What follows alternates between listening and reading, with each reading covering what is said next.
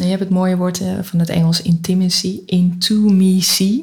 Oh, wow. Hè? En, Ja. dus de, de intiem worden met die, al die delen in onszelf, waarvoor je de ander vaak nodig hebt om te kunnen zien welk deel er nog in mij leeft. Om te dus soms, Ja. dat, wordt, hè, dat is pure eh, spiegeling inderdaad. Soms zie je bij de andere een deel en denk je, oh verrek, maar het is ook nog een deel in mij. Ja. Of net een beetje anders, maar in grote lijn is het ook wel hetzelfde. Dus die ander die, laat, die haar of zijn deel laat zien, faciliteert mij in dat geval om meer mijn deel te kunnen zien. Dus, en dat is iets van dokters. Als we een ander willen, willen helpen, dan gaan we helemaal volle voor. En onszelf verwaarlozen we, even kort door de bocht gezegd. Maar als je gaat zien dat als je, dus als je ook door je uit te spreken een ander kan helpen. En dan wordt het ook weer makkelijker om naar je eigen delen te kijken. Want je doet het niet alleen maar voor jezelf, maar ook voor die ander. Hallo, dit is Anneke en je luistert naar de Original Medicines podcast, waarin ik op zoek ga naar usual en unusual medicines voor mentale gezondheid. In deze podcast kun je gesprekken verwachten over leven en dood. Door verhalen, mystieke ervaringen, kritische vragen en soms ook stilte kunnen diepere lagen van ons bestaan ontrafeld worden, waar we pareltjes van inzicht en aanwijzingen voor genezing kunnen vinden. Ik onderzoek de relatie met elkaar als mens, met onze innerlijke delen en de aarde, met als doel de transformatie waarin we ons collectief bevinden beter te begrijpen. Vandaag is de gast Simone Ardesh. Ik mag Simone vriend en collega noemen en daar word ik heel blij van. Zij is arts integrale geneeskunde, specialisatie mind-body geneeskunde en wij werken al een aantal jaren nauw samen. Met een multidisciplinair yoga-team bied ik een yoga-programma voor artsen en andere zorgprofessionals bij Simone haar organisatie Amsterdam School for Integrative Health and Medicine. Welkom Simone. Integrative Medicine and Health. Heel goed, we draaien het gewoon om. Fijn dat je er bent. Ja, Dankjewel. ja, heel fijn dat je er bent. Hoe zit je erbij vandaag? Hoe gaat het met je? Ik heb een ontzettend ontspannen vakantie gehad op prachtig Sardinië. En ik kwam thuis met twee grote omgewaaide bomen in mijn thuis met een totaal uit de grond gerukte pergola. Dus ik ging van totale ontspanning in chaos. Hmm. en eh, met een aantal zagende mannen eh, en een aantal andere fijne vrienden en buren hebben een deel kunnen opruimen. En eh, nou, nu ben ik dus half opgeruimd. eh, kom ik hier vanochtend naar een heel leuk feestje van een vriendin die gisteren 50 werd. Nou, zit ik hier vol bewondering eigenlijk te luisteren naar jouw prachtige inleidende tekst, die ik net voor het eerst ook heb gehoord. Hmm. Ehm, en wat me daarin raakt is, hè, met name, je zegt, we ontrafelen de diepere laag van het leven, waarin we ook de parels voor genezing kunnen vinden. En ik denk dat dat, ik had deze woorden zelf nog niet bedacht, maar het zijn precies de woorden die ook staan waar ik ja, mijn passie heb. Hmm. Het is altijd mooi om dat weer met nieuwe woorden te mogen ontvangen. Ja, ja. Nou, dankjewel. En fijn dat je er bent. En nou ja, om daar meteen op, eh, op in te haken, deze podcast heet Original Medicines. En eh, nou ja, het gaat vooral over de mentale gezondheid. Jij bent arts. Ehm, wat betekent het woord medicine voor jou? En ehm, als je dat woord hoort, waar denk jij dan aan? Ja, voor mij is medicine of geneeskunde of medicijn. ehm, dat is voor mij een enorme reis geweest. Ik denk daar bij iets, nu iets heel anders aan iets heel anders dan dat ik tien of twintig jaar geleden dacht. En als ik nog langer terugkijk naar mijn jonge jaren als eh, klein meisje, zeg maar 40 jaar geleden, toen dacht ik bij medicine aan ehm, een blaadje van de bomen plukken, die fijn stampen en dan proberen een nieuwe, nieuw medicijn te ontwikkelen voor aids. Dat was een van de ziektes in die tijd. Kanker ook al wel natuurlijk. Eh, maar als klein meisje, meisje dacht ik van "Oh, als ik dingen van de boom pluk, dan kan ik misschien een geneesmiddel vinden. Ehm, toen ben ik natuurlijk veel later geneeskunde gaan studeren. En toen werd, ja, geneeskunde werd eigenlijk, we hebben een aantal symptomen, we maken daar een diagnose van en daar plakken we een behandelplan op. Even heel kort door de bocht gezegd. En ons behandelplan is ofwel farmaceutisch, dus we geven een pil, een medicijn, ofwel we snijden iets weg, we snijden ergens in. Dus we doen chirurgisch iets. Dat is prachtig in zekere zin, hè? soms heel behulpzaam. Ehm, dat is een deel wat mij betreft van geneeskunst. Eh, en, en op dat deel heeft de focus gelegen in de geneeskundeopleiding. Maar toen ik uiteindelijk als arts ging werken, miste ik ook een heel groot stuk. Hè? Dus mijn, als je vraagt waar denk je aan bij medicine of geneeskunde, dan denk ik nu veel breder. En dan gaat het over, wat mij betreft, over een gezondheid, vitaliteit. Gezond worden gaat over bewustzijn. Bewustzijn krijgen, op alle delen van ons leven. Dus dat gaat over fysieke lagen, mentale lagen, emotionele lagen en ook spirituele lagen. Ehm, en daar een zekere balans in krijgen. Dat gaat over zijn wie we echt zijn, tot expressie kunnen brengen, creëren wie we echt zijn. Ook, het gaat ook over authentiek kunnen zijn. Het gaat over onze duistere stukken aan durven kijken, onze schaduwkanten willen zien. Ehm, Het gaat over, met name ook over ons verbinden. En we weten inmiddels dat eenzaamheid een grotere risicofactor voor hart- en vaatziekten is dan het roken van 15 sigaretten per dag.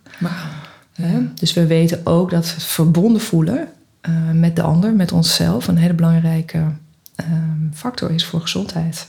En ehm, dat is iets wat in mijn geneeskundeopleiding niet nou, nauwelijks eigenlijk aan bod is geweest. En dat zijn allemaal aspecten die ik nu de laatste, nou laten we zeggen, de laatste tien jaar veel meer ben gaan zien. Dus gezondheid is voor mij ehm, ja, heel veel, alles, eigenlijk het leven. Ja. Want ik denk dat de basis van ons leven eigenlijk is, waarvoor we hier zijn, is leren, ervaren. Ons als creërende wezens laten zien. Hè? Dus dingen maken met elkaar, met elkaar leven. Eh, maar gezondheid is daar wel een basis voor. Mhm. Eh, en vitaliteit draagt daar ook aan, aan mee. En Als we kunnen creëren wie we, wie we zijn, dan worden we ook vitaler. Dus het werkt beide kanten op. Ja, en als klein meisje nou, ging dat eigenlijk heel vanzelf. Jij, jij- die blaadjes, tenminste, dat, dat, dat eh, veronderstel ik. Daar zat in ieder geval de verbinding met de natuur in. Ja. En het- ook dat is natuurlijk een belangrijke basis voor, voor gezond voelen. Hè? Ja. Verbinding, ik zei het al even, met jezelf, met de ander. Maar natuurlijk in feite met alles om je heen. En, eh, en ging dat zo vanzelf? Of, eh, of had jij voorbeelden uit jou, misschien uit jouw vrouwenlijn, jouw moeder, jouw grootmoeder, misschien mannenlijn? Nee, ik Vader. kwam echt uit een, eh, uit een ambtenarengezin. Ehm, dus ik heb daar geen voorbeeld in gehad. Ik denk dat dat echt iets was wat uit mijzelf kwam, als ik nu terugkijk. Ik had ook geen tantes of, eh, of oma's die ik daarmee bezig zag. Wellicht dat het er is, maar dat ik dat nog niet helemaal weet. Nee. Eh, maar het was niet iets wat in mijn omgeving speelde of waar mensen mee bezig waren. nee. Dus dat was zelf een beetje, ja, zelf ontdekken. Ja, en tussen die, nou ja, die periode die je nu benoemt, je klein meisje die blaadjes plukt, en eh, nou ja, de stap die je maakt om medicijnen te gaan studeren, zo heet dat dan, hè? Dan eh, ga je naar een universiteit en dan gaat er een heel ander hoofdstuk open. Hoe, is dat, hoe heeft zich dat ontwikkeld? Of hoe, hoe zijn de reacties geweest vanuit je familie dat je dit idee had? Of deelde je die ideeën?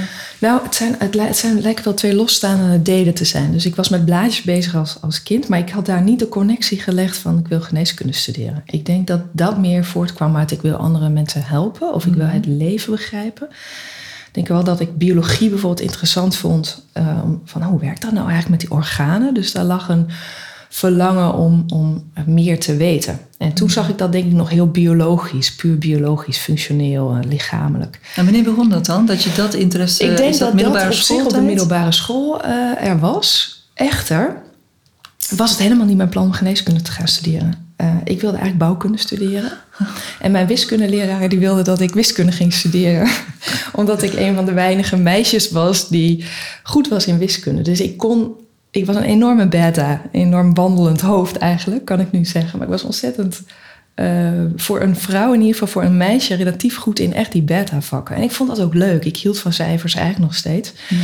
Dus ik dacht, nou, met bouwkunde kan ik dingen gaan maken. Dan kan ik toch nog rekenen, want dat is wat ik leuk vond. Ehm, dus ik ben wel naar die open dagen geweest, ook naar de open dag van, eh, van wiskunde. Maar ik keek om me heen en ik voel me gewoon niet thuis tussen de wiskunde, aankomende wiskundestudenten. Ja. Toen dacht ik, nou laat ik ook nog even kijken bij geneeskunde, want het menselijk lichaam is toch ook wel interessant. En daar zat ik op een open dag en ik voelde wel, nee, ik hoor hier thuis. Ah ja. Dus ik ben, de, eigenlijk dat is de reden waarom ik uiteindelijk toch voor geneeskunde heb gekozen. Van ik hoor tussen deze mensen hier. Eh, dat voel ik nog steeds. Ehm, heb zoveel mooie artsen en eh, ook verpleegkundige psychologen om me heen die met een soortgelijke visie nu ook die transitie in de zorg vorm willen geven. Dus uiteindelijk ben ik ontzettend dankbaar dat ik toch geneeskunde eh, heb gestudeerd. Ik heb daar ook anders over gedacht. op een gegeven moment. Hè, Toen ik als arts werkte, dacht ik: jeetje, wat heb ik daar eigenlijk zes jaar gedaan in die geneeskundeopleiding? Wat is mij geleerd? En is dat nou allemaal wel zo effectief als dat mij is voorgeschoteld? Er wordt in de geneeskundeopleiding toch een beetje gedaan alsof van nou, als je een aantal symptomen op een rijtje hebt en je kent de diagnose, en dan krijg je een pilletje daarbij of een chirurgische interventie en dan kunnen wij dat genezen. Dus mijn verwachtingen toen ik ging werken als arts, die waren hoog. Mhm. Ik dacht, ik ga mensen beter maken. Hoe cool is dat als je dat kan? Mhm. Alleen de realiteit was dat dat heel vaak helemaal niet eh, ging. Ja. Dat ik wel wat symptomen kon bestrijden. En dat ik af en toe wel zag dat ik iets deed waarvan ik een bijdrage leverde. Maar ik voelde ook dat ik op heel veel vlakken absoluut niet kon brengen wat ik had gehoopt te kunnen brengen. Mhm. En dat ik ook als dokter absoluut niet in staat was om. was mij niet geleerd hoe die mentaal-emotionele laat staan, meer spirituele lagen, een laag van zingeving. Hoe dat te, te bespreken met, met de patiënt. Ik had geen idee. En, met daar- jezelf ook. En uh, met mezelf Ja. ook al helemaal niet. En daar begint het. Alles begint Ja. met jezelf. Ik had geen idee. Maar iets in mij, dat vind ik wel leuk, wist dus wel dat daar nog een, een potentie lag. Hmm. En daar, daar ben ik gewoon heel, denk ik, op een heel explorerende natuur. Dat is ook mijn aard. Ik ben avontuurlijk. Ik hou van nieuwe dingen onderzoeken. Nieuwe paden bewandelen, hè, letterlijk. Op Sardinië nieuwe kleine paadjes zoeken vorige week. Maar ook om te kijken, maar wat is er nog meer? Mhm. En dat is een zoektocht geweest van eh, inmiddels 15 jaar. Waar ik zoveel zelf heb mogen leren over mezelf. Ja. Hè, over mijn eigen lichaam, over mijn eigen gedachten. Over wie ik ten diepste ben. Over mijn emoties. En hè, vanuit daar probeer dat ook weer te delen met mensen om je heen. En ook in de spreekkamer. Ja. Of Ja. binnen het opleidingsinstituut eh, waar jij net ook mee begon, jouw verhaal. Ja. Mooi. Ja. Mooi. Dus dat is kort gezegd eh, ja. eh, het pad geweest. En nou ja, ik ben een eh, sociaal-psychiatrisch verpleegkundige. Dus die psychiatrie, dat, is, dat vind ik een, eh, een heel mooi, mooi veld en een heel interessant gebied. Jij hebt daar ook, je bent daaraan gelinkt op een, een of andere manier tijdens je opleiding of je eerste werkervaringen. Ja, het was denk ik mijn laatste kooschap. Een van mijn laatste kooschappen was psychiatrie. Ik had nog geen idee eigenlijk wat ik zou willen worden na mijn geneeskundeopleiding. Welke specialisatie of huisarts of wat dan ook. Maar eigenlijk een van de laatste kooschappen was psychiatrie. En daar, ehm, ja, je zou kunnen zeggen, werd ik verliefd op de psychiatrie. In die zin dat ik zo'n. ehm, daar, zat voor mij, daar zaten voor mij zoveel vragen van hoe werken lichaam en geest samen. En hoe komt het dat mensen depressief worden? Hoe kan dat? En hoe komt het ook dat mensen daarbij uitkomen? Ehm, mensen, hoe worden mensen psychotisch? Ik had daar zoveel vragen, dat wekte zo mijn nieuwsgierigheid op. Nog meer dan bij de lichamelijke ziekte. Eh, ook omdat ik vaak ook de samenhang zag, een samenhang zag tussen fysieke en mentaal-emotionele klachten. En ik dacht van hé, als mensen lange tijd pijn hebben of een pijn in de maag, dan komt daar ook mentaal-emotioneel komen er bepaalde ziektes bij. En andersom ook. Dus daar lag een nieuwsgierigheid. Dus ik, eh, en ik werd toen eh, bij mijn laatste kooschap gevraagd: wil je hier werken als artsassistent? Toen dacht ik, ja, tuurlijk. Dat ga ik doen. En dat heb ik een aantal jaren ook gedaan. Ik dacht, ik ga psychiater worden. Dit is mijn vak. Eh, maar al werkende in de psychiatrie, ja, wrikte er iets. ehm, dat had deels te maken wat, wat, met wat ik net eerder zei. Hè, van ik bracht toch niet helemaal dat wat ik dacht te kunnen brengen. Hè, het was niet zo dat met een antidepressivum depressie opgelost was. Soms hielp het wel, soms ook helemaal niet. Soms ontstonden er heel veel bijwerkingen, waar we dan vervolgens weer een andere pil voor moesten geven. Maar ik miste daar iets van. Wat is het toch dat die psychische gezondheid, wat maakt nou toch psychische gezondheid? En ik kon dat niet vinden met de tools die ik had. En die tools waren met name antidepressieve voorschrijven, antipsychotica, benzodiazepines, kalmerende middelen, slaapmedicatie. Dus onderdrukken. En, eh, en daar kijk ik nu ook heel anders naar. Want dat onderdrukken kan wel tijdelijk symptomen natuurlijk doen verminderen. Die hinderlijk zijn. Of zelfs echt heel heftig zijn. Hè, maar dat gaat diepere heling. En ik denk dat we daar nog wel over spreken. Want ik weet het, dat ook jouw passie is. Is natuurlijk iets anders. En dat vond ik in de psychiatrie niet. En wat is dat dan, die diepere heling? Hmm. ja, ik denk dat dat iets is waar, ehm, waar ik niet een pan-klaar antwoord op heb. Ehm, ik denk dat dat ook iets is van een reis. Wat mij betreft is het leven op aarde een healing journey. En uh, gaat dat in ieder geval over het durven aankijken van alles van ons mens zijn. Mm-hmm. en dat, om even de koppeling te maken vanuit wat ik net zei, we in de psychiatrie onderdrukken we veel. Mm-hmm. Om maar van symptomen af te zijn of ze minder te hoeven voelen. Ik denk dat heling gaat over alles durven zien, alles durven voelen. En dat we veel in onze systemen veel trauma met ons meedragen. Ehm, als iemand dat 10, 15 jaar geleden tegen me zei, dan dacht ik bij trauma aan een groot oorlogstrauma of een, uh, of een, of een incestverleden. Hè, grote dingen. Maar inmiddels kan ik nu meer zien van we hebben grote en we hebben kleine trauma's. En ik denk dat, um, even los van de grote trauma's, die natuurlijk enorme impact hebben, hè, die ik net al noemde. Maar al zouden we dat niet meemaken, dan hebben we veel kleine trauma's. Of trauma's met kleine T's, misschien beter gezegd. En van ervaring in ons leven waar we niet konden zijn wie we ten diepste waren. dus niet volledig gezien zijn door onze ouders. Uh, onze emoties die niet altijd gevoeld kunnen worden, omdat situaties als een jong kind bedreigend konden zijn. In de zin van dat we, als we ons uiten zoals we waren, dat dat eigenlijk niet uh, passend was in de situatie. dat lijkt misschien klein, maar als we dat meermalen meemaken, dan onderdrukken we dus delen van onszelf.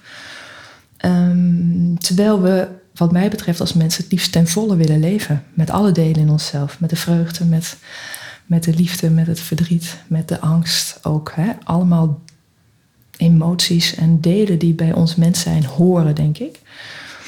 En we leven tegenwoordig in een tijd waar de marketing ons doet vertellen dat we hè, vooral uh, een mooie auto en een mooi huis en dat dat het, hè, uh, de liefde en het geluk gaat geven.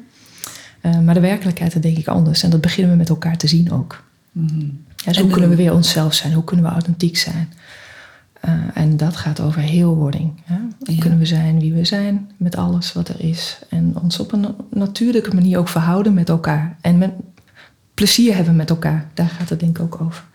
Mhm, het streven naar geluk ook, hè? Dat we, dat we heel erg zien dat we, het, het moet leuk zijn, het, het, mag geen pijn doen. Ja. En we proberen de pijn zo snel mogelijk weg te halen. Dat, dat merk ik, heb ik ook heel erg gemerkt natuurlijk. Want jij hebt ze voorgeschreven, ik heb ze uitgedeeld. Ja, ja zeker. Honderden pilletjes zijn er in de nachtdiensten door mijn handen gegaan. Zo de bakjes in op de klinische opnameafdelingen. Ja.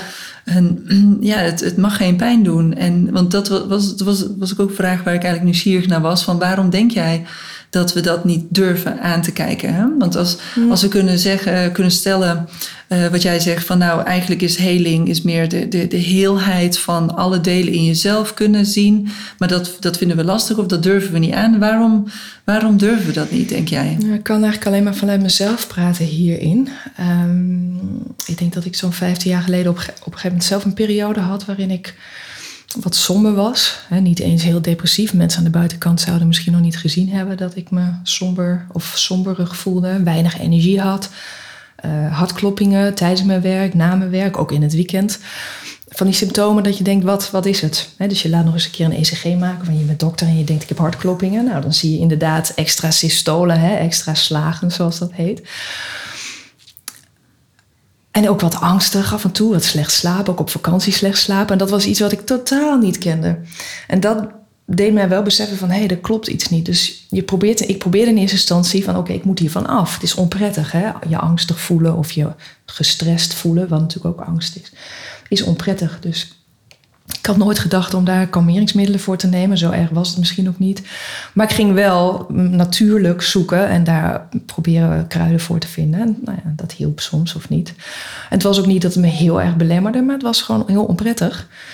Um, totdat ik op een gegeven moment een soort switch maakte in mezelf van hè, wie klopt er of wat klopt er aan mijn hart eigenlijk? Hè? Waar wordt, op welke deur wordt hier geklopt en wat wordt er van mij gevraagd?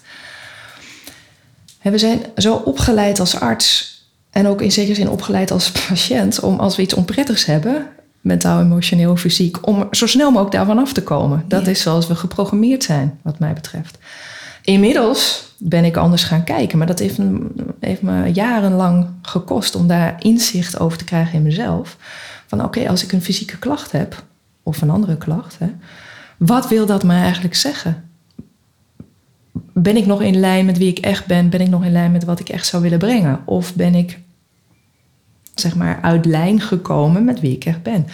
En dat was het, kan ik nu terugkijkend zeggen. Ik zat niet op mijn pad. Hè. Ik was bezig om uh, psychiater te worden. En, en dat was uiteindelijk niet waar ik moest zijn. Dus mijn fysieke klachten op dat moment, maar ook mijn, mijn lichte somberheid en, en ook echt weinig energie. Terwijl ik goed at. Ik sport meer dan dat ik nu doe. Maar ik had gewoon weinig energie.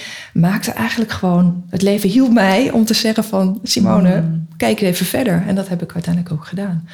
dus voor mij zijn klachten meer richtingaanwijzers geworden... dan dingen waar we vanaf moeten. Maar het is in onze systemen ook geprogrammeerd. Ja. En, en eh, had jij iemand om je heen of mensen om je heen die jou inspireerden of die jou hielpen om in bepaalde richtingen te kijken? Eigenlijk heel weinig. Ik heb me daarin ook, denk ik, best wel eenzaam gevoeld voor jaren. Het was niet iets wat ik met mijn ouders kon bespreken, met mijn, met mijn vrienden. Met mijn vrienden misschien nog het meest. Ik denk dat sommigen wel herkenning vonden. Maar met mijn collega-artsen eigenlijk ook heel weinig. En daar had ik misschien het meest gehoopt uh, wat herkenning te vinden. Dus ik heb me daar ook jaren wel eenzaam in gevoeld. En ook met het anders kijken. Uh, van, hé, jongens, maar we moeten toch breder kijken. Weet je wel, hoe in de spreekkamer, wat eten deze mensen? Hoe bewegen ze in het leven? Wat vinden ze leuk? Waar worden ze blij van? Al die facetten, hè, hoe verbinden ze zich met de ander? En waarom lukt het niet om te verbinden met de ander? Wat zit daarachter? Welk trauma zit daarachter? Hè? Welke emoties zijn erbij betrokken? Dat vond ik eigenlijk mondjesmaat dat we daar uh, naar keken. En nu vind ik daar heel veel herkenning bij, bij collega-artsen ook, ook in mijn vriendengroep. Het lijkt wel alsof we, alsof we met z'n allen langzaamaan meer zicht daarop gaan krijgen. Van, oh weet je, we mogen anders gaan kijken naar ziektes en gezondheid. Ehm, ja, dat is heel fijn als je daar wat meer gelijkstemmige stemmen in hebt. En ook samen dat pad kan bewandelen. Ja. En toen de zorgvisie je noemde net even mooi de titel van onze opleidingsinstituut, de Amsterdam School for Integrative Medicine and Health. dat integrative medicine, dat is een Amerikaanse term. En ehm, dat gaat eigenlijk over holistisch kijken. Dan ben ik even met, wat was je vraag? Ehm, ja, nee, de vraag was van of jij, uh, uh, waarom jij denkt, waarom we belemmerd worden in het, in het kunnen kijken naar onze uh, angsten of pijnen of waarom dat we dat niet aandurven. Ja. Ja, Denk, dus daar zit een groot deel uh, programmering in. Oh ja, ik weet nu weer, dankjewel. Ja, ja. dus integrative medicine, dat, dat kende ik helemaal niet als dokter. Dat was in Amerika al wel daarvoor al 10, 20 jaar een stroming binnen alle academische centra. Maar in Nederland was dat zo'n 15 jaar geleden nog nauwelijks iets. Dus de eerste herkenning die, die ik daarin vond was Ines van Rozenstiel, een kinderarts die daar ehm, in Amerika zichzelf had laten inspireren en dat ook weer in Nederland uh, handen en voeten wilde geven. En dat nog steeds met heel veel passie en liefde doet. Maar dat was mijn eerste herkenning. ook herkenning van, oh wacht, er zijn meer mensen die zo, uh, zo kijken. En door mijn eigen praktijk uiteindelijk te starten nadat ik de opleiding in Amerika heb gedaan aan de Universiteit van Arizona, kwamen de dokters ook op mijn spreekuur voor hun eigen klachten. Van ik heb mm. hè, reumatoïde artritis, ik wil eigenlijk toch ook wel wat breder kijken. Niet zomaar klakkeloos medicatie gaan slikken waar ik misschien de rest van mijn leven uh, aan vastzit. Dus die dokters kwamen mijn spreekuur voor zichzelf en die wilden eigenlijk ook onderwijs. En en, en, toen ben ik nieuwsbriefjes gaan schrijven en vanuit daar is eigenlijk het opleidingsinstituut ontstaan. En dat mm. was in het begin zeven dokters en dat is inmiddels bijna 2000 zorgprofessionals in Nederland, waarvan de meeste arts zijn. Dus je ziet hè, dat dat een enorm groeiend bewustzijn is van dokters die ook door het vastlopen in het huidige systeem, ja. ook het financieel vastlopen van het huidige systeem, hè, maar ook voelen van dit is niet de dokter waar ik geneeskunde voor ben gaan studeren, zie je nu echt grote groepen dokters opstaan en verder mm. willen kijken. Eigenlijk ook die exploratie aan willen gaan, die ik zelf nog steeds doe ja. en al wat langer doe. Ja, en die, uh, nou ja, die, die, die Ines, hè, die heeft jou geïnspireerd. Die, uh, die heeft ervoor gezorgd dat er misschien ergens hier en daar zaadjes zijn geplant. Of zaadjes die er al uh, ergens latent zaten, misschien een beetje bewaterd heeft. Er is een meer bewustzijn gekomen. Er gaan laagjes uh, open, deurtjes open. En nieuwsgierigheid, hè, die, die nieuwsgierigheid om op zoek te gaan naar nieuwe plekken voor jou, wat, wat jij in je hebt. Dat maakt natuurlijk dat jij daar, daarin een pad bent gaan bewandelen. En ehm, ik denk dat, eh, dat dat collectieve, eh, wat, jij, wat jij zegt, hè, dat je merkt dat het. eh, jij bent zelf daarin, denk ik, vind ik in ieder geval, eh, ook een grote inspiratiebron voor velen, omdat jij diegene bent die ja, deuren openzet, van zich laat horen, waar andere mensen zich aan kunnen, eh, nou ja, kunnen spiegelen, kunnen inspireren. Ehm, daarbij ze hebben we natuurlijk te maken met een systeem wat helemaal vast aan het lopen is en in de knel zit. En door dat trauma, door dat grote, die, die grote pijn, kwelling en knelling die we, die we zien gebeuren in, in, in de huidige maatschappij, in allerlei systemen, maar zeker ook in ons zorgsysteem, merk je ook dat daardoor eh, nou ja, mensen hun ogen open gaan eh, of juist eh, andere kanten willen bekijken, andere mogelijkheden willen bezien. Dus ik denk dat ook de, de druk van top-down, bottom-up, maar van, vanuit eh, top-down, als de druk wordt opgehoogd, om wat voor reden dan ook, er is een crisis, stress, pijn, dan gebeurt er ook ineens heel veel. Dat brengt heel veel beweging met zich mee. Hè? Absoluut. Ja, mooi dat je dat zegt, Anneke. Want we hebben de pijn en de schuring en de wrijving en de, Ja. en de klachten, hè, de, de fysieke of ehm, mentale klachten hebben we nodig. Ja. Zo werkt het. Hè? Ik vertelde net over mijn eigen hartkloppingen, mijn eigen nou ja, gevoel van eh, niet optimale ehm, ja, eh, energie eigenlijk in die tijd. Dat dat maakt dat je gaat bewegen. En we zitten nu natuurlijk collectief in een tijd van chaos. Hè? Oude systemen vallen om. Je zegt het al. Gezondheidszorg, onderwijs, politieke systemen financiële wereld, overal is een ongeveer hetzelfde proces gaande. De boel valt om. We hebben nog niet iets nieuws, dus dat is super spannend. Dus we zitten in een soort van vacuüm van, oh mijn god, het oude werkt niet meer, maar hoe dan wel, dat weten we niet. En, eh, en dat is pionieren en dat is leuk om te doen. Dat is ook heel spannend. Ook een kwetsbare tijd, hè? van als je nog niet weet hoe dingen eruit gaan zien. Is gewoon spannend. We houden toch ergens ook ik in ieder geval ook, van een bepaalde stabiliteit. En je, dat je weet waar je aan toe bent. Ehm, maar ik denk dat we ook als mens heel veel ja, eh, exp- exploratiedrift hebben en, en nieuwsgierigheid. En dat we vanuit daar met elkaar wel weer iets nieuws gaan bouwen. En eh, ik ben ontzettend benieuwd hoe dat eruit gaat zien. Ja. En ik ben ook heel blij dat ik daar met een aantal mooie mensen, waar jij natuurlijk ook één van bent, dat we met elkaar gewoon op zoek gaan naar hoe kunnen we het anders doen. Maar dat is het, hè? Die cirkel om je heen, die is gewoon heel erg belangrijk volgens mij. Als we op, eh, nou ja, op, op, op momenten in het leven staan die spannend zijn, die pijnlijk zijn, die ehm, onverwacht zijn, die niet eh, stabiel zijn, dan heb je, heb je wel je cirkels eh, nodig. Die kan je heel goed gebruiken. En wat voor mij daarin ontzettend inzichtgevend is geweest, is door mijn eenzame periode eigenlijk. Dat ik me niet zo gehoord voelde in mijn ideeën. En soms ook echt afgewezen voelde in, eh, in mijn bredere blik, noem ik het maar even. Wat mij geholpen is, is blijven uitspreken. Hoe spannend ook. En dat vind ik nu nog steeds soms spannend, maar dat vond ik heel spannend. Eh, ook omdat ik, zeker 15 jaar geleden, was de weerstand tegen wat breder kijken echt groot. Hè, toen was het medische establishment, establishment, zou je bijna kunnen zeggen. Had heel duidelijk ideeën over die geneeskunde. En iemand hè, die riep dat voeding misschien zou kunnen bijdragen aan, eh, aan, aan depressieve klachten of eh, eh, angstklachten. Hè, zou kunnen bijdragen aan het herstel. Nou, die werd verketterd. Hè, dat is, nu wordt dat toch behoorlijk omarmd. Van ja, tuurlijk, wat we eten maakt ook, is ook belangrijk in hoe we ons voelen. Hè, hoe we bewegen. Maar hè, toen was er veel weerstand, maar toch blijven uitspreken. Het heeft mij veel... nou ja, ook in mij natuurlijk veel onrust gegeven en ook angstige momenten bezorgd. Hè, ook bijvoorbeeld mijn ouders die dachten, wat ga je nu weer doen? Of ehm, eh, ja, de vereniging tegen de kwakzalverij die denkt, wat gebeurt hier? En toch veel weerstand ervaren. Maar ik ben heel erg dankbaar dat ik ergens de moed heb gevonden en de mensen heb gevonden die mij konden steunen om te blijven staan. En als je je uitspreekt, dus iedereen die zich soms eenzaam alleen voelt in een bepaalde visie, spreek je uit, want dan kunnen de mensen je ook horen. Ja, Ik kan nu terugkijkend zo zeggen van ja, ik moest wel gehoord worden, dus je moet je blijven uitspreken. maar dat is een dappere actie, hè? En waar haal je de, nou, de courage of de, de, de dapperheid vandaan om dat te doen? Ja. En want het, het raakt het eh, niet meetellen, niet meedoen of de, het risico lopen om eh, voor gek verklaard te worden.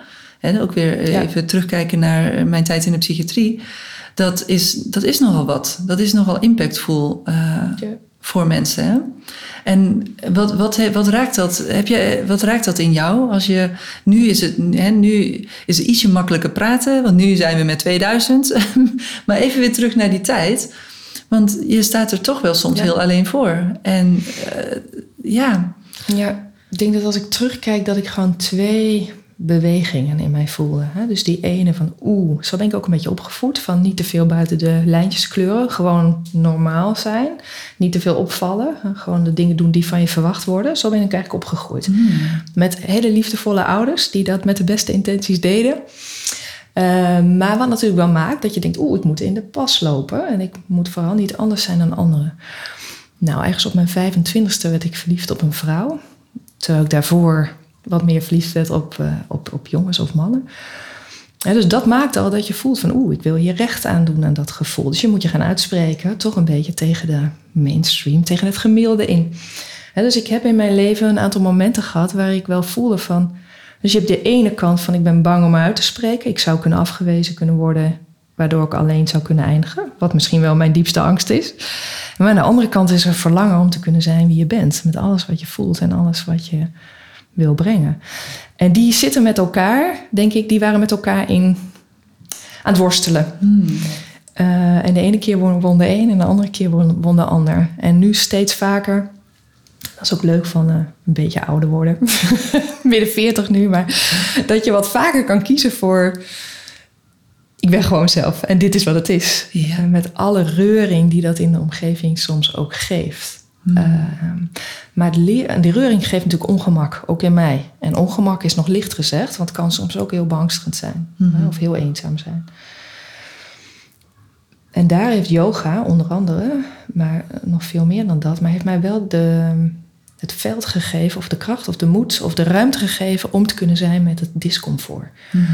Dus ik denk wel de dingen die ik gedaan heb op mijn pad, en yoga is er eentje van, maar ook verschillende meditatievormen, adem, ademmethodes. Ook het bezoeken van een aantal spirituele leraren die hebben gemaakt. En fijn dat je de vraag stelt, want het geeft mij ook inzicht eigenlijk over wat er in mezelf gebeurt. Het heeft gemaakt dat ik de ruimte kon zijn voor al het ongemak in mezelf. En ook kon zien dat hoe meer ongemak ik kon in me kon dragen, hoe groter de liefde ook is die ik in me kan dragen. Nee, even, even opnieuw. Dus hoe groter het ongemak is wat jij in je kan dragen, hoe groter ook de liefde is die jij in je kan voelen of dragen. Ja. Of uitdragen. Dus, dus Rumi, een bekende poëet, die heeft een prachtige zin. En ik zeg hem waarschijnlijk niet precies goed, maar ongeveer zo. Hè, the deeper the sorrow cars into your being, the more the light can enter. En dat is iets waar, een, een, zin waar ik ook 15 jaar geleden misschien gelezen had, maar wat niets in mij deed. Maar nu kan ik dat beter voelen van, oh ja, als we gewoon verdriet, ongemak, angst, schaamte, schuld toestaan om gewoon te laten zijn, want het is er toch al in al onze systemen in meer of mhm. mindere mate. Dat we het ook kunnen zien voor wat het is, maar daardoor ook meer in onze kracht kunnen komen te staan, eigenlijk. Mhm dus meer kunnen zijn met dat wat in ons leeft, wat in onze voorouders al leefde. Want dat brengen we allemaal mee. Door ons DNA en buiten ons DNA om dragen we van alles mee in onze systemen. Trauma's kleine t, trauma's grote t, het leeft in ons en we weten het. En we, we brengen het licht erop. Daar gaat yoga voor mij ook over. Het licht brengt mm. donkere stukken. En dan kan het weer stromen. Mm. want als we het licht brengen op alles, dan is het weer één geheel en dan stroomt de energie. En dan zijn we ook vitaler en dan zijn we ook blijer en dan verbinden we ook weer makkelijk. Hmm. want in de, in de groepen die we, die we, die we hoe moet ik dat zeggen, die we, uh, die we faciliteren, dus de opleidingsgroepen voor artsen en soms ook andere soort professionals. Het durven laten zien van je kwetsbaarheid, het durven laten zien van je donkere kant. En dat doen al die dokters en zorgprofessionals in onze groepen. Als de een het gaat doen, dan denkt die ander, dat kan ik ook. En als we dat met elkaar gaan doen, dan is die pijn er. Die wordt natuurlijk even gevoeld ook met elkaar. Het helpt al als je het met elkaar draagt, dan als je het in je eentje moet rondzeulen. Maar je brengt het in en tien minuten later zitten we met elkaar eh, huilend van het lachen aan tafel en genieten we van samen even een dans doen of mm. even met elkaar zingen of met elkaar eten of dus de donkerte krijgt veel minder lading eigenlijk. Mm. Je creëert eigenlijk ook een veilige omgeving, hè? zodat het, het feit dat je, dat je weet dat je niet alleen bent, dat je ondersteund wordt, hè, dat anderen zich ook uitspreken. Heb je weer dat uitspreken, wat het heel erg uh, kan meewerken aan een gevoel van veiligheid. En mensen Absoluut. durven dan toch hun, uh, met hun teen in het water te voelen om, om uit te proberen hoe dat dan is. Hè? Precies. Dus het begint met een teen en een ander doet een voet in het water. En dan Ja. denk je, ja, dat kan ik ook eens proberen. Hè? En Ja. die ander springt uiteindelijk gewoon erin. Ja. Naakt in zijn zijn. Hè? Met alle kwetsbaarheid en alle struggles die we allemaal met ons meedragen. En waar het dan eigenlijk om gaat, is iets kwetsbaars uitspreken. Absoluut. Of zoiets. Hè? Het is eigenlijk iets wat we allemaal kennen. We weten dat we, we zijn allemaal mens. Ja. We dragen het allemaal met ons mee. We hebben allemaal pijn, verdriet, kwetsbare stukken. Dat weten we. En we werken allemaal met eh, cliënten en patiënten de hele dag. Dus we weten dat het bestaat. en we zijn er ook een voorstander van om daarover te praten. Alleen zelf vinden we dat Ja. dan eh, vaak toch nog wel wat. Het is toch ergens een soort van een, een dynamiek dat je in een, in een bepaalde positie staat, in een bepaalde rol. Waar je, nou ja, ik denk ook als, eh, als arts zeker een heel hiërarchisch eh, systeem natuurlijk. Waar, ja, waar je toch minder kwetsbaar, eh, minder kwetsbaarheid laat zien. Het systeem is er absoluut op gericht om je niet kwetsbaar te laten zien. Zo word je als arts Ja. natuurlijk ook opgeleid. Je deelt ook niet je eigen struggles, want dat is professioneel. Daar kijk ik nu ook een beetje anders naar. Het helpt soms enorm om in een gesprek met een patiënt of met een mens ook een deel van mijn eigen struggle te delen. Dan is er herkenning en dan is een uitnodiging ook om voor de ander om ook te delen. Hè, want uiteindelijk is dat delen en het uitspreken is daar onderdeel van, het laten zien is ten liefste ook heel bevrijdend. Hè? Want je hikt er tegenaan, je hikt er tegenaan. Ik ken het zelf wel goed. En ik ken het zelf nog steeds. Nou, dagelijks wil ik niet zeggen, maar wekelijks, maandelijks zijn er dingen waar ik... Oh ja, oh ja, nee, toch belangrijk om uit te spreken. En soms is het naar onze meest geliefden nog het moeilijkst ook. En elke keer is het opnieuw weer bevrijdend. En het voordeel ervan is, als je het begint te doen, gaat het steeds makkelijker. En je weet ook wat de, wat de beloning is. Hè, meer vrijheid in je eigen systeem ervaren.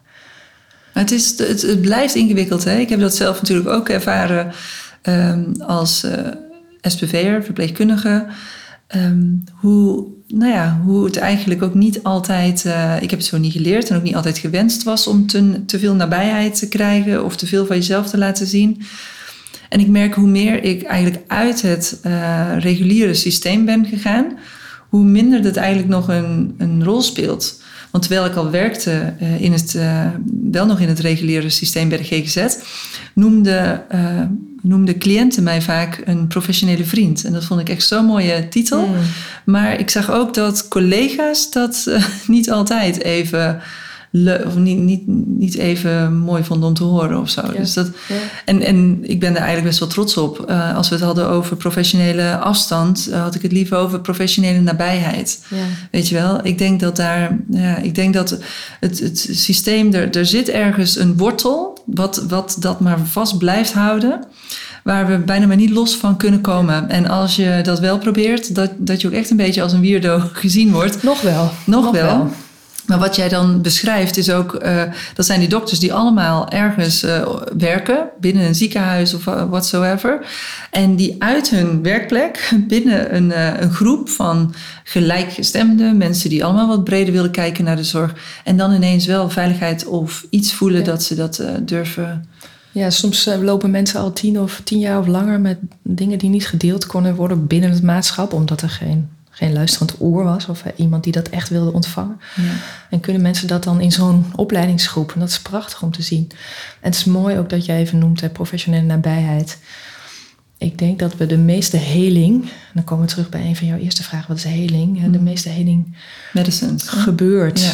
vindt plaats in intieme verbindingen. Mm. Hè? Dan bedoel ik niet seksueel intieme verbindingen, maar in diepe in romantische verbindingen. Er komt veel oude pijn vaak omhoog. Dat herkennen de meeste mensen wel. Natuurlijk in je, in je romantische relatie soms ah, de meeste wrijving ook is. Om stukken onder ogen te krijgen die nog wat langer onder het tapijt, al wat langer onder het tapijt lagen. Hoe komt dat, denk je? Dat dat vooral in romantische... Uh, nee, in romantische relaties en ook denk ik de hechte vriendschappen spelen daar een belangrijke rol in omdat we denk ik in die uh, relaties toch iets van die kwetsbaarheid onbewust of bewust durven laten zien. En er ook een veld van liefde is. eh, om het te dragen. Hmm. En dat is denk ik ook in de arts-patiëntrelatie. Daar moet ook een veld van, dan gebruik ik even een groot woord, van liefde, Liefde, zijn. Je zou ja. het kleiner kunnen zeggen, van respect en empathie en compassie. Nee, maar in feite komt dat ten diepste neer op liefde wat mij betreft. Van mij mag het woord met een capital L genoemd worden. Het is Ja. een veld van liefde waarbinnen die transformatie, die heling, die uitwisseling kan plaatsvinden. En dat Ja. is niet alleen dat de, de arts of eigenlijk elk mens in de verbinding met de ander iemand kan helen omdat de ander zich kan uitspreken of stukken kan laten zien die hij daarvoor nog niet durfde te laten zien. Gebeurt in elke verbinding, denk ik. Eh, maar het gaat ook andersom. Hè? Dus de patiënt, ik vind het nog steeds een beetje een lastig woord, maar degene die voor mij zit in de spreekkamer en die even zo'n mens is als ik, eh, laat mij soms ook dingen in mijzelf zien, waardoor ik weer kan helen. Mooi. Ja, Dus het is over en weer.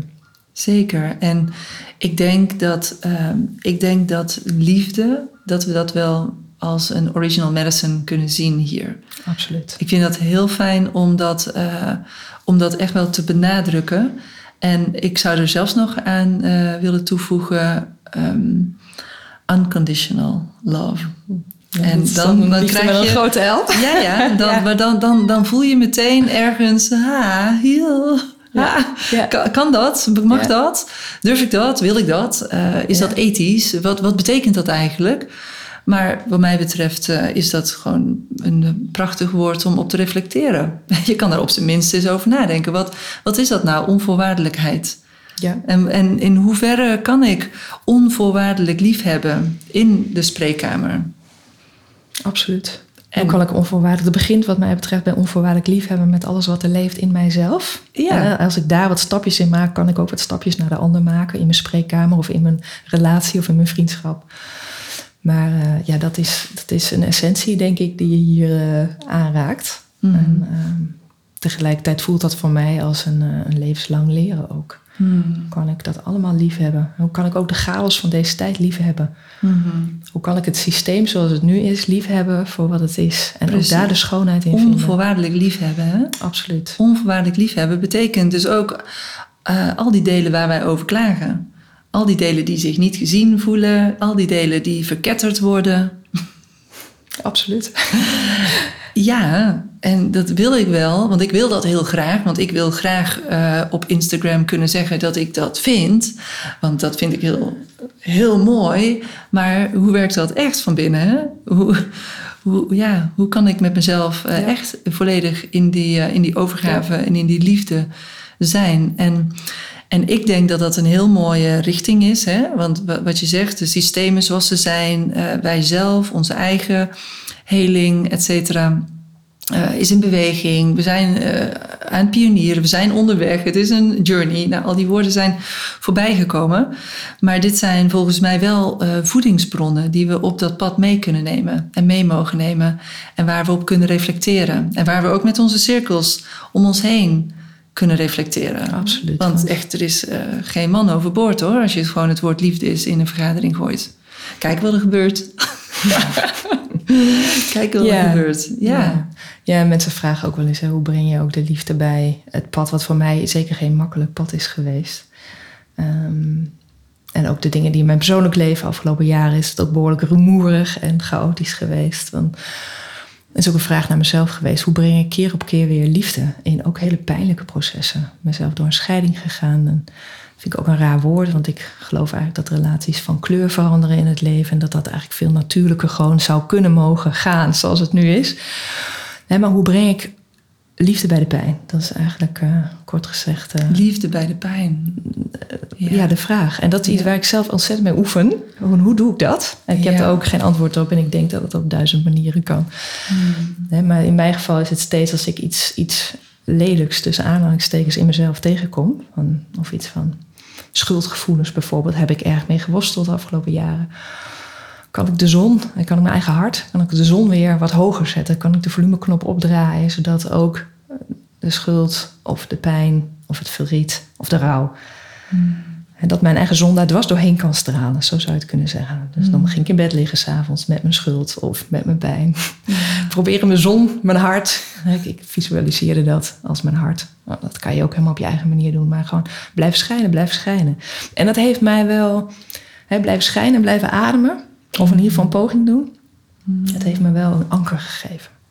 Geen oplossing, maar op zijn minst een soort metgezel op pad. Maar dat is het, hè? Want wat, wat zijn oplossingen uiteindelijk? Ik denk dat het belangrijk is dat we eilandjes kunnen vinden, ankers kunnen vinden waar we even kunnen rusten in ons pad. eh, terwijl we ons landschap aan het onderzoeken zijn.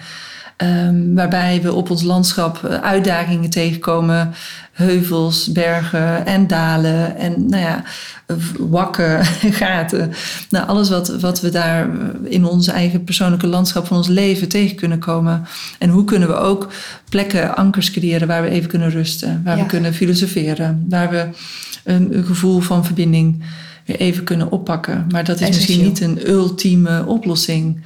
Maar Nee, het is geen oplossing, maar het geeft wel eh, draag, eh, dragend vermogen aan, Ja. aan, aan het menselijk leven. Waar hoe dan ook pijn een rol in speelt, denk ik. En dit is eigenlijk ook heel mooi wat, wat heling eigenlijk is. Hè? Dat wij als mens, wij doen het wel weer. Wij doen het gewoon. Ja, Eigenlijk als we ons, onszelf faciliteren met, eh, met dit soort eilanden, dit soort ankers, rustmomenten, kracht of voeding. Hè? Dus hoe, hoe, hoe hebben we deze momenten, kunnen we die creëren? En hoe kunnen we, waarmee voeden we ons? En is dat geen junkfood, maar echt voedende voeding? En erop vertrouwen. Ik denk dat vertrouwen ook een belangrijk element is in eh, eh, ook het thema liefde en zo. En hoe we het vertrouwen kunnen vinden dat wij ook wel weer herstellen. ja. Hè, Dat ons lichaam, onze geest eh, zich, weer, eh, zich weer herstelt. Ja. ja, en dat is ook gewoon gaan op het pad van heling. Hè? Angst durven aankijken, durven doorvoelen. En het vertrouwen wordt eigenlijk geboren in het ervaren van de angst. Want hè, in de tijd dat ik angst nog uit de weg ging, werd ik eigenlijk alsmaar angst, angstiger. Moest ik harder rennen, harder werken. Maar als je op een gegeven moment durft een soort van een kleine teen in het water van angst te, te stoppen. En je denkt, hé, ik besta nog steeds, ik leef nog steeds. Eigenlijk voel ik ook nog meer verbinding met mezelf en de ander. Maar dan durf je dat ook makkelijker te doen. Dus het vertrouwen wordt geboren in, in het aangaan van de angst. In het doorvoelen van de emoties die we normaal gesproken geneigd zijn om uit de weg te gaan. En dan bouwt vertrouwen zich meer en meer op. Hmm. Dat is in mijn hè? eigen pad wat ik in ieder geval kan, kan delen, wat ik heb gezien. En dat, het voorrecht natuurlijk om en werk in de spreekkamer te kunnen doen, maar ook allemaal groepen fantastische, mooie mensen, mooie dokters te mogen begeleiden, is dat je die parallele processen ziet gebeuren en dat je daarbij mag zijn, dat je daar dichtbij mag komen, dat je daar intiem mee mag zijn. En weer dat woord intimiteit. En de mensen binnen de groep, maar ook ik eh, als eh, facilitator of als docent soms of als trainer. En ik net zo goed mens ben, ook in die positie, in die rol. Dat je het met elkaar mag doen. Dat is waanzinnig mooi. En dan kan je dus alles dragen. Hmm. Dan kan dat, er- doen nog steeds dingen pijn, maar je draagt het. En er is liefde en er is een verbinding. En dan wordt het leven zoveel lichter, ja, vreugdevoller. ja. En die, die, die buitenste cirkel en de mensen hè, waar, je, je steeds eh, aan eh, refereert, met wie je werkt en de mensen die je om je heen hebt. En zo heb je ook de delen in jezelf, hè, die je steeds beter, eh, op deze manier ook steeds beter, eh, nou, die delen kan gaan onderscheiden. durven te gaan kijken naar ook die delen die, die pijnlijk zijn, ook die delen die zich afgewezen voelen, ook die delen die angstig zijn en het risico niet durven nemen. Maar ook die delen zijn welkom. Absoluut. En alle delen die in ons zijn, die komen eh, ergens vandaan. Dat zijn allemaal delen van ons. En ik geloof, zodra we in staat zijn om al die delen te kunnen, kunnen omarmen, het begint echt steeds weer, eh, eh, we gaan steeds weer terug naar onszelf. Het begint steeds weer bij onszelf, al onze delen kunnen verwelkomen, omarmen en ook intimiteit en relatie kunnen opbouwen met onze eigen delen. Met die angst, met die pijn, met het verdriet, met dat deel wat heel angstig is en verdrietig is en het nog niet durft. Dat is ook oké. Ja. Dat hele verlegen deel wat ergens in een hoekje zit, dat het nog niet durft. En ook dat is welkom. En die hoeft het nog niet te durven. Absoluut. Die mag er ook zijn. Je hebt het mooie woord eh, van het Engels intimacy, intimacy. Oh. Hè? En, Ja. hè, dus de, de intiem worden met die, al die delen in onszelf, waarvoor je de ander vaak nodig hebt om te kunnen zien welk deel er nog in mij leeft. Om te Hè, spiegelen. dus soms, Ja. dat, wordt, dat is pure eh, spiegeling inderdaad. Soms zie je bij de ander een deel en denk je, oh verrek, maar dat is ook nog een deel in mij. Ja. Of net een beetje anders, maar in grote lijn is het ook wel hetzelfde. Dus die ander die, laat, die haar of zijn deel laat zien, faciliteert mij in dat geval om meer mijn deel te kunnen zien.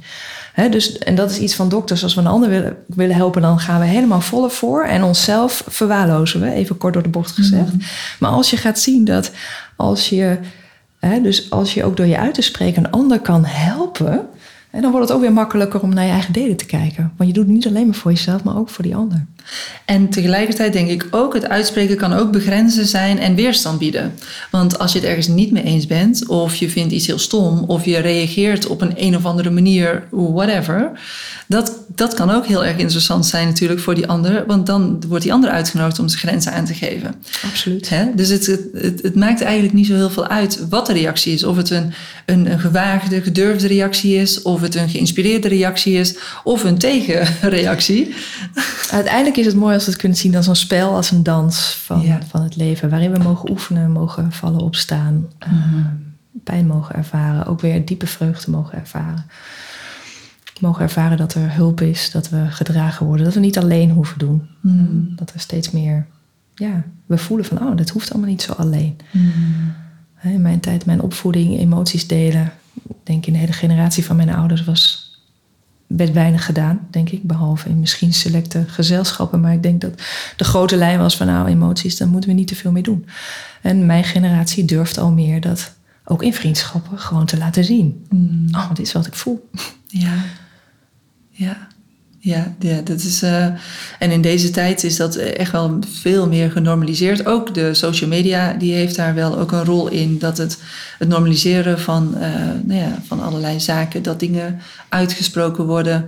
Ehm, nou ja, het, het speelt natuurlijk allemaal mee. En we zien dat dat steeds makkelijker wordt. Wat tegelijkertijd ook niet betekent dat het, dat het dus makkelijker per se wordt. Doordat je je gaat uitspreken. Ik bedoel, dezelfde interne conflicten blijven natuurlijk eh, eh, gebeuren. Maar Ja, ik denk dat het steeds meer grond onder de voeten. Ja. Dat is wel wat ik bij mensen om me heen ook zie en bij mezelf. Hoe vaker we het doen, het is ook een oefening. Precies. Uitspreken en durven zijn met de angst voor afwijzing, om een voorbeeld te noemen. Dat is ook een oefening. En Zeker. dat gaat steeds makkelijker als je het vaker doet. Ja. Om die uiteindelijk om, om, nou ja, om een vorm van heelheid te vinden in het, nou ja, alle delen die daardoor wel of niet getriggerd worden. Te kunnen zien. Ja. Hey, en ehm, eventjes tot, eh, tot slot. Ehm, want je vertelde net al eh, toen je, toen je eh, nou ja, in je begin twintiger jaren werd je, werd je verliefd op een vrouw. Ik zie op jouw website, je werkt veel eh, met vrouwen. Ik zie in de trainingen, waar ik zelf een onderdeel van ben, dat er bijna alleen maar vrouwen binnen zitten. Hoe werkt dat? In de zorg werken we veel met vrouwen. Ja. Wat, wat is, die, wat is het, de, het vrouw zijn? Wat betekent dat voor jou? En, eh, en Nou, het vrouw zijn voor mij, om daar even mee te beginnen, want je vraagt vijf vragen in één. het vrouw zijn voor mezelf. Eh, ik denk dat ik steeds meer vrouw durf te zijn. En dat ik, eh, en nu overdrijf ik een beetje, maar ik denk dat ik een, wa- een wandelende man was, misschien wel. In die zin van een wandelend hoofd. Hè? Dus hoofd is natuurlijk veel meer mannelijke kwaliteit. weet je, dat masculine- rationeel, het Ja. cognitieve. Hè? Dus Ja. ik ben ehm, opgeleid, natuurlijk heel cognitief. En daar was ik goed in. Dus daar ga je, hè, daar ga je dan in door. En zo worden we ook opgeleid. We worden heel cognitief opgeleid. Dus veel masculine, mannelijke kwaliteiten worden gevoed. En wat meer emoties, natuurlijk wat meer een, eh, een vrouwelijke kwaliteit. eh, breed kijken, eh, zien dat er een verband is, verbinden. Hè, meer zijn dan doen. Dat zijn meer vrouwelijke kwaliteiten. Nou, ik was echt een doener. Ik ben nu, probeer ik wat meer een zijner te zijn. Dus ik denk dat in mijzelf mannelijke en vrouwelijkheid behoorlijk uit balans waren. En dat ik met, namelijk, met name gewoon ja, opgevoed en opgeleid ben op mijn mannelijke kwaliteit. Veel vrouwen, veel vrouwelijke artsen zeggen dat ook. Van, ik ben van mezelf verwijderd geraakt in die masculine cultuur. Die gaat over efficiëntie, over doorslagen, protocolisering. Een soort productiefabrieken zijn we natuurlijk geworden als ziekenhuis. En dat is een doorgeschoten masculine waarde. We hebben beide nodig, hè, laat dat helder zijn. We hebben ook beide in ons. Als vrouw hebben we yin en yang, om het zo te zeggen, in ons. En als man natuurlijk net zo. We hebben het allemaal nodig. In mijzelf, als je, hè, je begon even met je, je bent op een vrouw gevallen. Uh, dus ik kan een romantische relatie met een vrouw hebben. Kan ik ook met een man. Daar zit in mij zit er een bepaalde fluiditeit. Dat is overigens iets, om daar kort wat over te zeggen, wat ik bij veel vrouwen mij heen ook zie gebeuren. Vrouwen die altijd met mannen waren geweest, die ineens denken: oh, maar wacht even, er is een breder veld. Ook interessant om te exploreren voor een aantal mensen. Dus blijkbaar, ik denk dat we al met al iets fluidere, iets fluider worden, ook daarin. Uh, dan heb je de vrouwen op het werk, waar we met veel vrouwen als collega's natuurlijk samenwerken. En ook heel veel vrouwelijke artsen in onze training hebben, meer dan mannen. En in de beginjaren uh, heb ik me daar tegen verzet en ook gedacht: ik ga heel hard werken, want ik wil die mannen erbij hebben. Hoe leuk om daar wat meer evenwicht in te brengen. En nu uh, heb ik daar wat meer ontspanning in gevonden, in de zin van dat ik uh, nu iets anders daarnaar kijk. Hè, ik zie dat onze maatschappij, maar ook onze gezondheidszorg, we zijn wat doorgeschoten in de masculine waarden. Het efficiëntiedenken, het cognitieve denken. En we mogen weer terugkomen met wat, hè, wat meer de balans tussen ook de vrouwelijke kwaliteiten. En de vrouwen gaan daarin voorop. En dat is denk ik in de zorg zo. Maar ik hoop ook dat dat wat meer nog in het politieke landschap gaat gebeuren. Je ziet al licht wat verschuiven.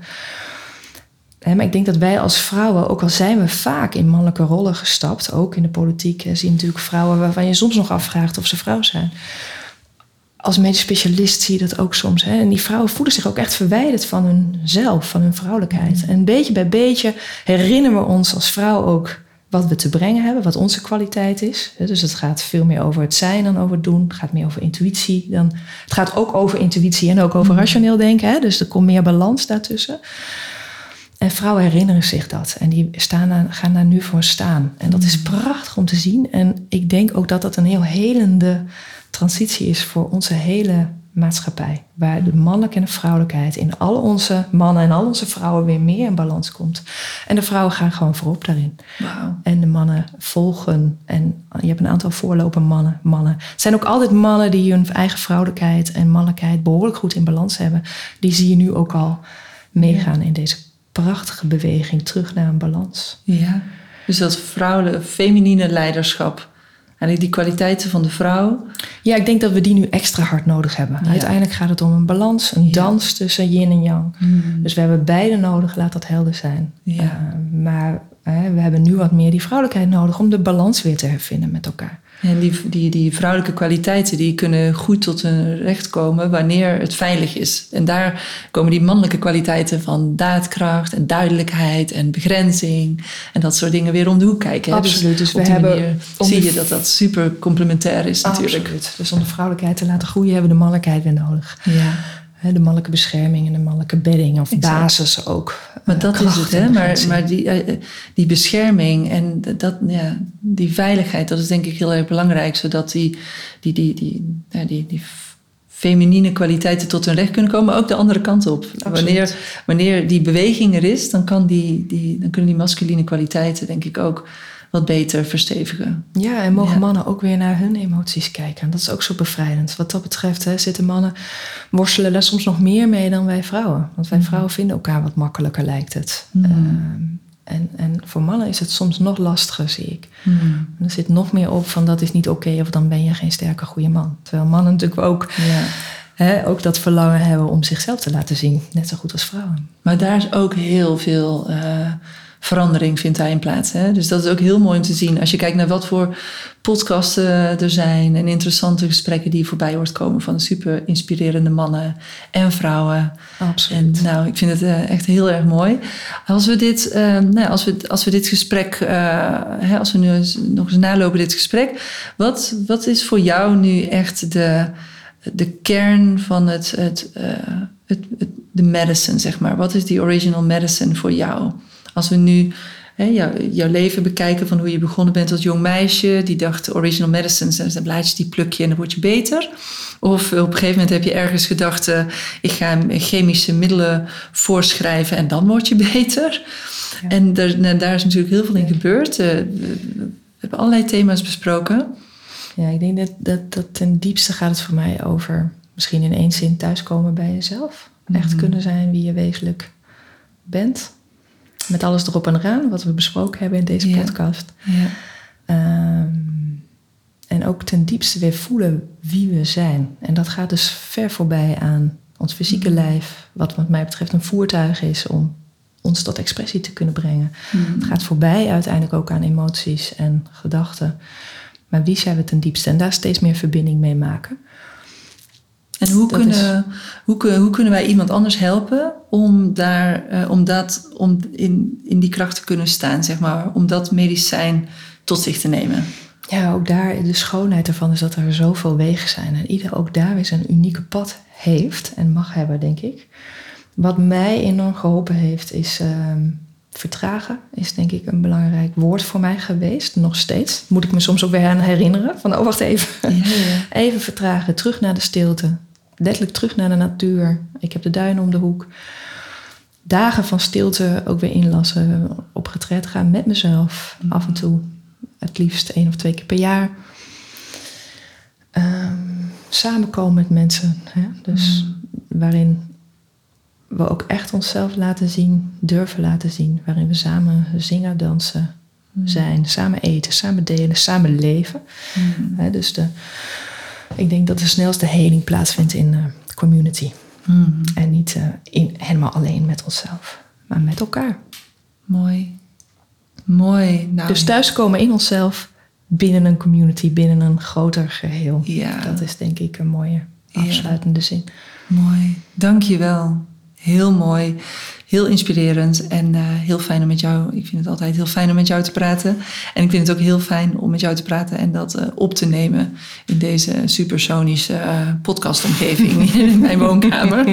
Daar ben ik heel dankbaar voor dat jij dat techniek regelt en een paar mooie vragen Ja. brengt, waardoor we met elkaar ja, kunnen delen. Ja. En onze woorden kunnen delen, ook met een groter publiek. Ja, en, deze en weer met elkaar in verbinding kunnen zijn. Want dat vind ik ook gewoon heel erg leuk. Om, Absoluut. om elkaar weer te zien en bij elkaar eh, aan de keukentafel te kunnen zitten. Met de meloen en de aardbeien die voor ons staan. Met die meloen, die staat te wachten. We gaan zo naar de meloen. Dankjewel Simone. Ehm, nou, voor iedereen die, eh, die heeft geluisterd, als je meer wil weten over Simone en haar werk, kijk dan op www.schoolvorintegrativemedicine.nl en kijk vooral ook de agenda waar je onder andere informatie vindt over eh, yoga in de spreekkamerprogramma, waar, waar ik een onderdeel van ben, eh, waar we samen aan werken. En ehm, de andere prachtige programma's die zij met haar school organiseert voor artsen en andere hulpverleners, netwerkdagen en nog veel meer. Is er nog iets wat jij daaraan toe wil voegen, wat jij belangrijk vindt om nu te delen? Ja, als ik nog één ding mag delen, heel Ja. erg even. eh, jij zei het al, yoga in de spreekkamer. Een van onze opleidingsprogramma's. Ons nieuwste opleidingsprogramma is de Mind Body Medicine opleiding, waar eh, yoga ook weer een onderdeel in is. Eh, wat eigenlijk een prachtig persoonlijk ontwikkelingsprogramma is, waar we de verschillende mind-body medicines met elkaar gaan ervaren, maar ook absoluut de wetenschap daarvan induiken. Want niet zo leuk als wetenschap met eigenlijk meer mystieke ervaringen samenkomen. Ehm, in november start een groep, een paar laatste plekjes voor. Maar het is een programma wat we de komende jaren vast gaan, eh, nog meer gaan beleven met elkaar. En, eh, en, en het mooie ervan te zien is dat we de inschrijvingen daar ook dat die zo ontzettend aan het toenemen zijn. Dat je het verlangen bij dokters ziet om breder te gaan kijken. En echt ook lichaam, geest en ziel, onze essentie, eh, te omarmen in, eh, in de gezondheidszorg. Mooi, mooi. Ik ben blij dat ik als vreemde eend in de bijt, als niet-arts, ook een onderdeel mag zijn van ook dat programma. Ja. En, En, hoe diverser onze docententeams en hoe diverser onze groepen, hoe gezonder onze ecosystemen. Dat dus we hebben de diversiteit op alle vlakken in deze wereld eh, heel hard nodig. Ja, dat denk ik ook. Nee, ik ben daar ook heel dankbaar voor. En ook dankbaar voor het werk wat je doet en het pionieren. En hè, weten dat het niet altijd eh, zo makkelijk is. Ehm, nou, dankjewel voor het luisteren ook. Je luisterde naar de Original Medicines podcast, waarin ik alleen of met een gast op zoek ga naar usual en unusual medicines voor mentale gezondheid. Bedankt voor het luisteren en als jij het ook belangrijk vindt dat we buiten de gebaande paden kijken en handelen voor optimale mentale gezondheid, deel deze podcast in jouw netwerk met je vrienden, met je collega's.